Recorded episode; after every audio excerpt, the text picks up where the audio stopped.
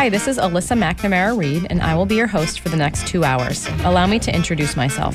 I am a certified financial planner practitioner and an investment advisor. I am co owner of McNamara Financial Services Inc. in Marshfield, Massachusetts. McNamara Financial is a federally registered investment advisor, and by my definition anyway, is a true family business. We work with clients like you every day, regular people that need help making sound financial decisions, or people that want one less thing to worry about. I work with clients for a fee based on assets that I manage, or an hourly or flat fee for creating financial plans. I am not compensated via commissions unless I have the pleasure of helping someone with their insurance needs. There are some things worth paying for, and perhaps a lifetime of financial security is one of them. I, of course, cannot guarantee that working with me will ensure a secure financial future. McNamara on Money has been a call in talk radio show since 1990. I love hearing from listeners, and there truly are no dumb questions. In fact, I like the simple questions because everyone should have the answer to those. Just don't call me asking for the next hot investment or which market is going to outperform this year. Number one, that's not the nature of this show. And number two, I have no idea. Any advice I give to a caller is meant to be generic in nature and should be verified with his or her own financial professionals. You will hear about a variety of topics on this show that relate to investments and personal finance. We try to cover topics that people can relate to regardless of their net worth or financial situation. And of course, we try to keep it interesting. I would crunch numbers for two hours or spreadsheet cash flows because I'm a total math nerd, but that wouldn't much make for good radio. Instead, I choose to educate people on topics surrounding big financial events in life, like marriage and divorce, kids in college, death of a loved one, career changes, and of course, retirement. I once heard that it is a smart man that knows what he doesn't know. I'm sure it was my dad that said that, and I'm also sure that it applies to women. That is why I invite guests onto my show that have expertise in different areas also related to personal finance. I feel it's important to note that the opinions of these professionals are not necessarily the opinions of McNamara Financial or any of its advisors. As long as we are on the subject of disclosure, I should note that while we may discuss investments and or markets on this show that past performance is not indicative of future results. Thanks for tuning in. You're listening to McNamara on Money, the South Shore's very own financial talk radio show. Uh, today, you're listening to, so this is Kirk Reed in Marshfield, uh, and I believe I am joined by Michael McNamara down in southwest Florida. Mike, yes, are you there? Yes, indeed. Good okay, morning. good morning. What's the weather like today? Oh, it's going to get to the mid 80s. You know, one of those days. One, just one of those days. Yeah, it's uh, I don't know. It's kind of kind of cold and overcast. Sounds just dreadful down there. I, oh, dear. what's it say? it says 47 here. 47 and cloudy and kind of. But, but getting up to 59, so we'll take it. Oh, okay. Yeah. Yeah. Could be worse. I try not to think about comparing where I am now and where I'll be in a, in a few weeks there for weather wise because it doesn't matter. But uh, I got over gloating about the weather hopefully a few years ago. Who knows? It'll be well by when you get here in two weeks. It'll be in the 80s. So Just No bring prob- that big container up with you, Mike, that traps all the good weather. Just bring it with you. We shall see. All right. Okay. um, you want me to just run through the announcements real quick before you start? You know, great. Why don't you do that? Yeah. All right. So um, so next week. Um, Next week, Saturday, May 4th, uh, the topic is common sense financial survival. Um, and that'll be that'll be you, Mike, correct? Yep. Do you have a, a, uh guest for that one? Uh, let's see. I think my bride Pamela is going to keep me company, but uh, as you know, she deserted me today. So hopefully it'll be her, and I won't have to beg you to keep me company. Okay. radio. All right. Well, and, and again, and by the way, folks, if you were listening to the, some of the ads, or whatever, uh, I was supposed to do that show today, but when I was researching the dis- show we're going to have today, which is called "Coming Into Money," I got so excited with some stuff. I said, I want to do this first, sort of a thing. So, and, and, and you'll be fun to have this show with Kirk. I just want you to know that in advance. oh, Okay? d- uh, is that a surprise? Am I coming into money? Do I need? No, no, no, but you'll get some chuckles and some sadness from some of the stories I'm going to relate here in the first half an hour to set the stage. You know. Uh, and then the following Saturday, May 11th, uh, the topic is estate planning for young families.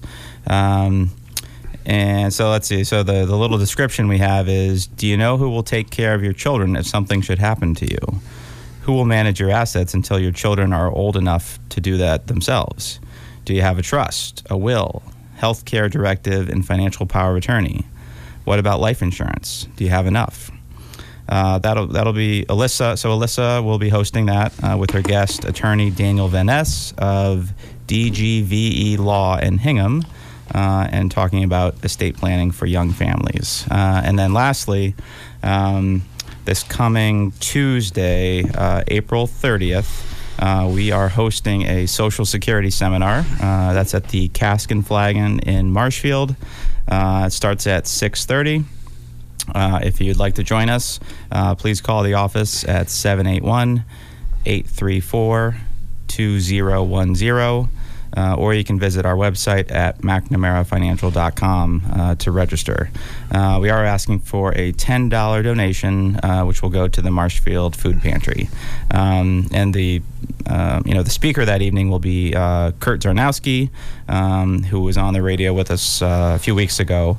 Um, you know he's a long time he was a long time employee of the Social Security Administration and certainly an expert in that field.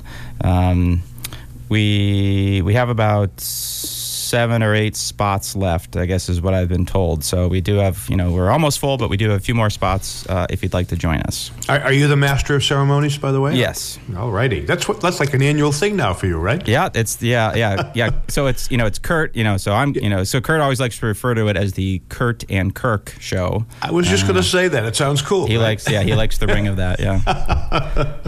um, okay, so do you want to? You want to start us off here? Sure. Uh, and again, I was going to do this theme next week, but I really got excited this week doing some prep for it. So what the heck? Okay, so so the the generic title of the show is "Coming into Money." Uh, and we're going to kind of run through it, well the ways you can do that. Uh, we're going to run through uh, the problems that that usually presents for most people. Uh, and then we're going to run through a list of do's and don'ts so that hopefully by the end of the show, anybody who's going to come into money won't make a whole bunch of the mistakes that most people do when they come into money, sort of a thing. Okay. Can I, can I uh, interrupt you for one sec? Any anytime. Um, I just wanted to, um, you know, just give out the phone number in case anybody oh, yeah. wants to call in. Yep, yep. Uh, this is a call-in talk radio show. We love to get phone calls. Uh, the number in the studio is 781- 837 4900. Uh, or if uh, if you'd prefer not to be on the air, you can text us a question, uh, and the number for that is 781 775 0116. Alrighty. All right. So th- there are a few different ways. I didn't call this inheriting money because that's only one way you can come into money. Uh, but anyway, there are a few different ways that you can come into money, and we're going to get into that in a while. But but I, I wanted to read some sad stories to kind of set the stage. Obviously, probably the most famous way that people come into money is winning a lottery. Uh, and, and, although that's a very infrequent event with very high odds, it's pretty exciting to read about the huge chunks of money that people inherit, you know, over, over that time. Uh, a, a, there's a relatively common uh, statistic that says most people will come into a large sum of money, make it disappear in two, three, four, five years because uh, they kind of squander it. And I, I literally uh, wanted to spend uh, probably the first, well, the first uh, segment of our show up until at least eight thirty, reading some uh, sometimes funny but lots of times sad stories to, to illustrate uh, the point quite clearly. Okay, um, and so I'm going to be quoting from a website called The Penny Hoarder. Okay, uh, and I'm going to be quoting from an article by a fellow by the name of Steve Gillman, who I believe is a writer for Smart Money. And the the title of this article that he wrote in June of 2018 was From Rags to Riches to Rags Again. Mm-hmm. 21 lottery winners who lost everything. And again, folks, some of these are sad and and and some of them are almost laughable. Uh, but the you know real people, real stories. I think it illustrates some of the points that we're going to make here, hopefully. Uh, and you know, I, I just think it's important to kind of go over those. So here we go. Number one, a typical story. Lisa Arcand won $1 million in the Massachusetts lottery in 2004. She bought a house and went on a vacation, like many winners. Of course, a million dollars isn't much after taxes, so she also opened a restaurant to make some additional income. Sadly, within a few years, she ran out of money and closed the failing restaurant. In 2007, now remember, she won the money in 2004. In 2007, she said of her lottery experience, actually, it's been very depressing. All right, so that's number one. Co- comment anytime, my friend, okay? Yeah. All right, number two, from millionaire to factory worker. Michael Carroll was a garbage man in England when at age 19 he won, and I'll do the dollars, I guess, about $14 million in 2002. So he's 19 years old. It's 2002, $14.4 million. A mansion, drugs, and gold jewelry ate up the money quickly. By 2012, so that's 10 years later, Carroll was broke and living off unemployment checks. Now he works in a slaughterhouse making $500 per week. Yeah. All right. Number three, party down and down and down. Gerald Muswagon of Winnipeg, Winnipeg, Manitoba, won $10 million in 1998. He bought cars for friends and family and made his new house a party pad. Eventually, he'd spent all his money and took a minimum wage job to support his six children and his girlfriend. In 2005, just seven years after his big win, he took his own life. Yikes. Yep. Number four, generous to a fault. Jan- Janet Lee won $18 million in 1993, although her gambling habit reportedly cost her more than $300,000 a year. she may have uh, she may have spent more on charitable and political donations. Her generosity included $1 million for Washington University to build a new library. In 2001, she filed for bankruptcy. 1993, 18 million, 2001, zero. Okay. I've got I got a question for you. Uh, Sure. just on that one. I mean, this is kind of slightly off topic, but Yeah. you know, so like you know, Washington University takes that money from from this this lady. Yeah. I mean, do they have any responsibility to make sure that somebody has the wherewithal or the the ability to donate that type of money? You know, that's a really good question. I, I, my, my answer to that would be I, I don't think they do. Probably not, And, yeah. and their their answer they would probably be sure we do, but I but I take the money anyway. That's a, that's a one of the that's a great question. One of the points I'm going to make a little later on. Okay, this is a hint, folks. You know, you don't tell anybody about your money that you came into. If you can, you keep it private because you'll have lots of friends and family and relations and people you don't know and charities knocking on your door. There are a number of these stories that involve charities and churches putting full court press on folks who come into money, and uh, you know, so yep, yep, that's good. That's a really good I question. just yeah, I mean, like I know, like you know, ourselves and like you know, investment advisors and just um, you know, you know, we have to make people make sure you know, we're, you know, we're required to make sure people have you know the ability to invest money and you know make make sure everything's appropriate. I just wonder what you know these you know charities and and things like that. Yeah, what kind of responsibility Yeah. they have to make sure they're not, you know. I, I would guess that most charities don't have a compliance department, al- although Okay. they would they would tell you they probably have a moral compass. I'm not sure, but anyway, I, I think you know th- th- there's questions on that subject for sure. Yeah. Okay, number five, millionaire or murderer. Willie Hurt won $3.1 million in the Michigan lottery in 1989. The money didn't last long. Within two years, Hurt wrecked his marriage, lost custody of his kids, and was charged with attempted murder. He spent the winnings on his divorce and drugs, according to his attorney. Okay. Number six, big winner goes deep in debt. Suzanne Mullins won $4.2 million in 1993 in the Virginia lottery.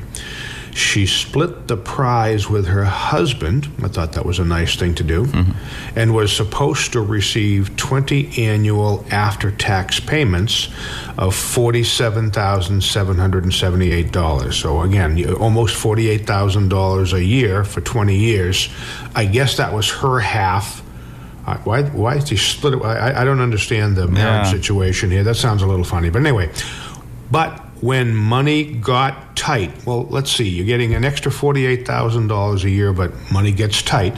But when money got tight, she borrowed from a company that lends cash to lottery winners. Wait a second. I told you some of this was laughable. It's so stupid. Okay. But what, why is there a company like that that exists? Oh, oh, there are. Yeah. There, there absolutely are. Lends cash to lottery winners. Okay. Sure. Okay. Yeah. Okay. It sounds a little. Uh, uh, well, we could debate the morality of that as well, I guess. Uh, so she does this in 1993. In 2000, you know, 20 years worth of 48,000 bucks a year, and her husband's getting the same. This doesn't sound like they should be getting tight for money. But anyway, in 2000, the lottery rules changed, allowing Mullins to collect the rest of her money all at once. Okay? She apparently spent the money rather than pay back what she owed to the lottery lender. And in 2004, a court ruled that she still owed the company $154,147. Okay, so so folks, you know, one of the macroeconomic points I'm going to make about 11 times in the next two hours is that most people are poor or not so good with managing their finances. Or let me put it this way many people, folks, are not very good at managing their finances. Well, if you, you know, come into a lot of money, you can make really big mistakes managing your finances. And, uh, you know, it's just a question of ignorance, basically, from my point of view. Big one and quick too. Yeah, yeah I, but I, I, you know, let's see. So we've got an an extra ninety six thousand dollars a year coming into the household that we didn't have before. But but when money got tight, she borrowed money. Okay, and by the way. I, we've I've had I think three different lottery winners over the years, and they all get themselves in trouble. Or if they had an annual check, they were in debt waiting for the annual check to square away the, the stuff they bought that they shouldn't have before they got the check. I mean, it was mm. just it's just kind of sad. Okay, number seven, 31 million gone in two years. Okay. Billy Bob Harrell Jr. won $31 million in the Lotto Texas game in 1997, and he no longer had to stock shelves at Home Depot. He bought a ranch and a few homes, gave money to his church, and made loans to friends. Everyone wanted a piece of his money, and soon his marriage was in trouble as he lent and spent all of his winnings. In 1999, less than two years after his big win, Harrell took his own life. Okay, go hmm. through $31 million in two years. Okay, well, one of the points I'm going to make several times is that inheriting a large chunk of money, besides most people not being able to handle it, is an emotional kind of an arrangement. And, and sometimes people might need some counseling because there's a lot of stress and a lot of guilt sometimes that comes with inheriting money, Be- besides the, the uh, not so good at managing your financial affairs sort of a thing. So there's, there are you know, numerous instances of people taking their own lives after winning well, uh, chunks of money and then going to zero and you know just wishing they had never done that. Uh, okay big spending. So this is number eight. And folks i'm quoting from an, um, a magazine smart money magazine article steve gillman updated june of 2018 and it's on, on the penny hoarder website. So i'm not making this stuff up folks okay? Uh, all right so let's see. Yep okay so number eight big spending. Sharon Tirabassi of Hamilton, Ontario, won $10.5 million in 2004. She treated friends to vacations in Cancun, Las Vegas, California, Florida, and the Caribbean. She got married and bought a house for $515,000 and got a $360,000 mortgage loan rather than paying all cash. She bought numerous cars, including one that cost more than $200,000. Ooh, hello. There you go, and gave millions of dollars to family and friends. By 2007, so 2004 to 2007, half of the money was gone. By 2008, with her husband in jail for a DUI, Tirabassi lost her home. Now, to pay the rent and support her kids, she takes a bus to her part time job.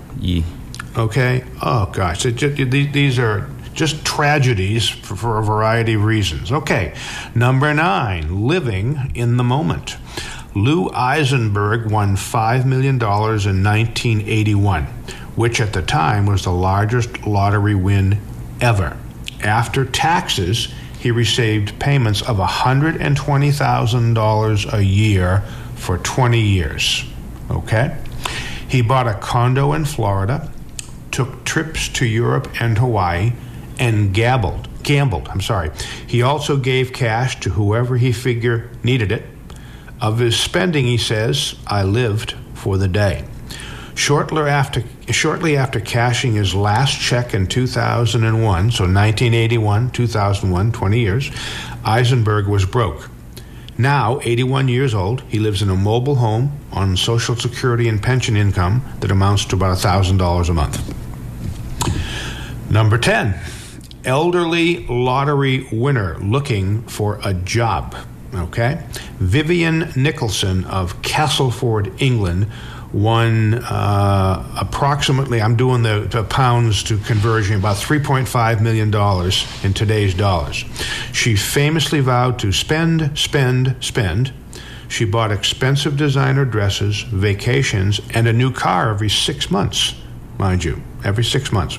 By the 1970s, so this is 1961, excuse me, by the 1970s, Nicholson was broke. In 1998, she received money from the Spend, Spend, Spend, a musical about her life, uh-huh. and spent it all quickly. By th- this woman, holy, I just can't believe it. By 2007, at age 71, she was living on a pension of $102 a week and was looking for a job. After sending out 25 five resumes, she still hasn't found one. She died in 2015. Just, just a waste, just a tragic waste. All right, number 11, karmic lottery loss. Denise Rossi won 1.3 million in the California lottery in 1996, but instead of telling her husband of 25 years, who thought they were happily married, she asked for divorce and said she wanted it done quickly. Soon after the divorce, Rossi's ex husband discovered her deception. In 1999, a judge determined that she had broken asset disclosure laws and he awarded her husband every penny of her winnings. Mm. Okay. Stay married, that's what I think, Kirk, you know.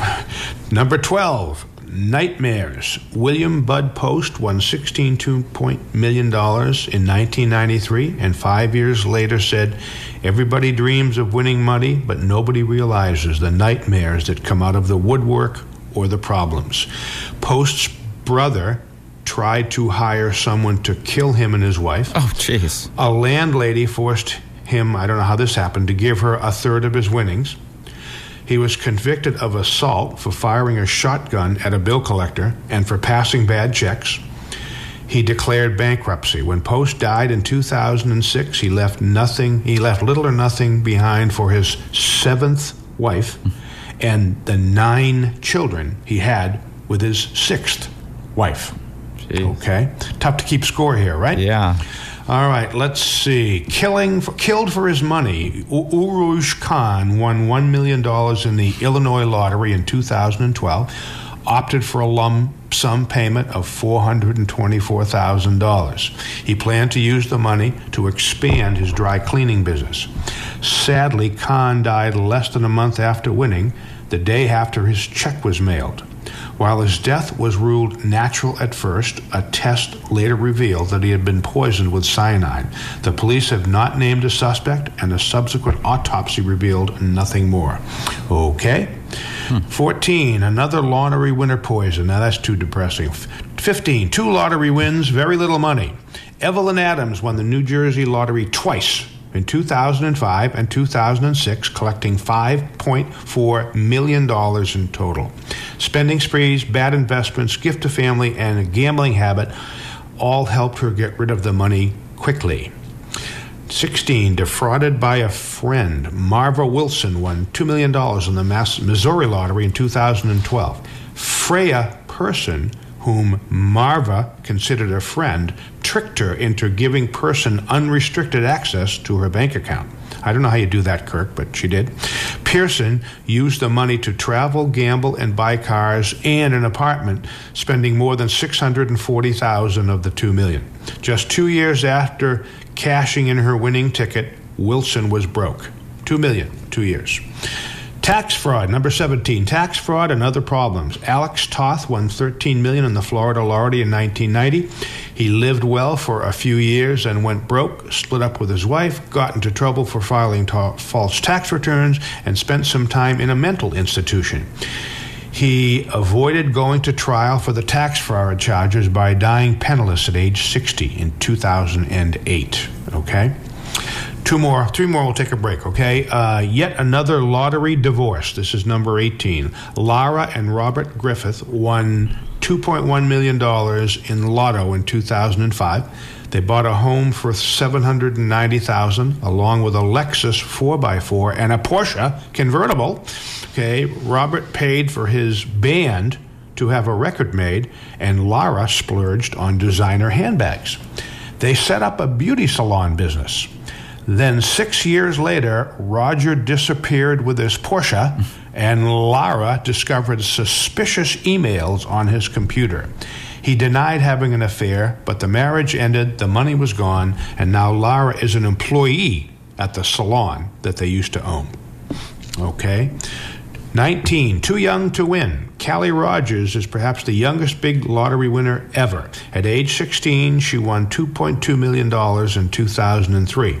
Her winnings went towards cosmetic surgery, drugs, and partying. She says she attempted suicide three times. Now married and a mother of three, she has only $2,359 left. Start with 2.2 million, end up with 2,300 bucks. Okay, but says she is finally happy. She says of the experience, I was too young to win the lottery. I don't think 16 year olds should be eligible. Yeah, I how, would. How old do you have to be? Yeah, I, I don't know, and and I would. Uh, I, by the way, this was in Britain, and I just converted the dollars. But I, I, so I think you have to be 70 to inherit, or you should be at least. But that's just my own opinion. But I mean, to buy a lottery ticket, isn't there like a minimum age? yeah, I thought it was like probably is. 18 or 21. Must be. or- yeah. I don't know. All right, two more. Okay, and we'll take a break. Uh, a $27 million spending spree. David Lee Edwards split a $280 million Powerball jackpot with three others. Okay, so that's 70 million bucks, folks, for him. Okay? Uh, uh, and it came while he was unemployed and living in his parents' basement. Okay, so here's a guy inherits $70 million living in his parents' basement. After taxes, he received a lump sum of 27 million. Okay, he bought a $600,000 house, a $1 million fleet of cars, a $78,000 watch, a $1.9 million jet, 200 swords and other mid- medieval weapons, and a 4.5 million fiber optics installation company. He also married a woman 19 years younger than he was. Within a year, he had spent 12 million dollars. The house was soon lost to foreclosure. His wife was arrested for stabbing a boyfriend, and David died at age 58 in 2013. All right, last one, folks. Some of these are sad, some of these are almost funny, and and, and I, I think we've probably made a point that you can do stupid things with money if you're not careful. Last but not least, a millionaire wins the lottery. Jack Whittaker was already a millionaire when on Christmas 2002 he won 314.9 million, the biggest single person lottery win in history. He opted for a lump sum payment. By the way, at least if you take the 20 year annual payments, you might last 20 years before you go broke. Yeah, but who exactly, knows? yeah. Right, okay. So he opted for a lump sum payment, which after taxes left him with $93 million. That's a bit of a haircut. Yep, his contracting business, which employed over 100 people, provided a great living, but his humble lifestyle meant few people knew how much he made. The lottery winnings were apparently a different kind of income. The, the notoriety and the fame. Stay, stay under the radar, folks. Whittaker spent his money at strip clubs and casinos. He gave millions to charities. His habit of leaving cash in his car resulted in thefts of $545,000 one time and $100,000 another, and his house was robbed. He showered gifts and cash on his beloved 16 year old granddaughter, who spent much of the money on drugs. A year later, she was found apparently murdered. Whittaker rarely speaks to the press now, and some reports say he is broke. When asked if life was easier before his big win, he said, Yeah, it was a lot easier then. Okay, so folks, uh, after the break, hopefully these stories have made some points. Okay, coming into any kind of money, I'll say coming into a large sum of money, and large is a relative term for lots of people you, have to be careful. Most people aren't very savvy about money, and you can get silly and stupid and do and make some huge mistakes with huge chunks of money. And we're going to spend about the next hour and a half trying to help you figure out how not to do that should that ever situation present itself to yourself. Whew, that was kind of a long-winded one, but I think you got the point. Kirk, any comments before we take a break? Or? Uh, well, I think those are all great examples of what not to do, and yeah, I'm I'm looking forward to talking about some things, maybe what what you should do. maybe uh, maybe getting an uplifting thought or two here once yeah, in a while. that would yeah. be good. Yeah, do you have any of those stories? No, not yet. No. Okay. okay. All right. All right. Well, it is it is time to take a break, so I think that was good timing.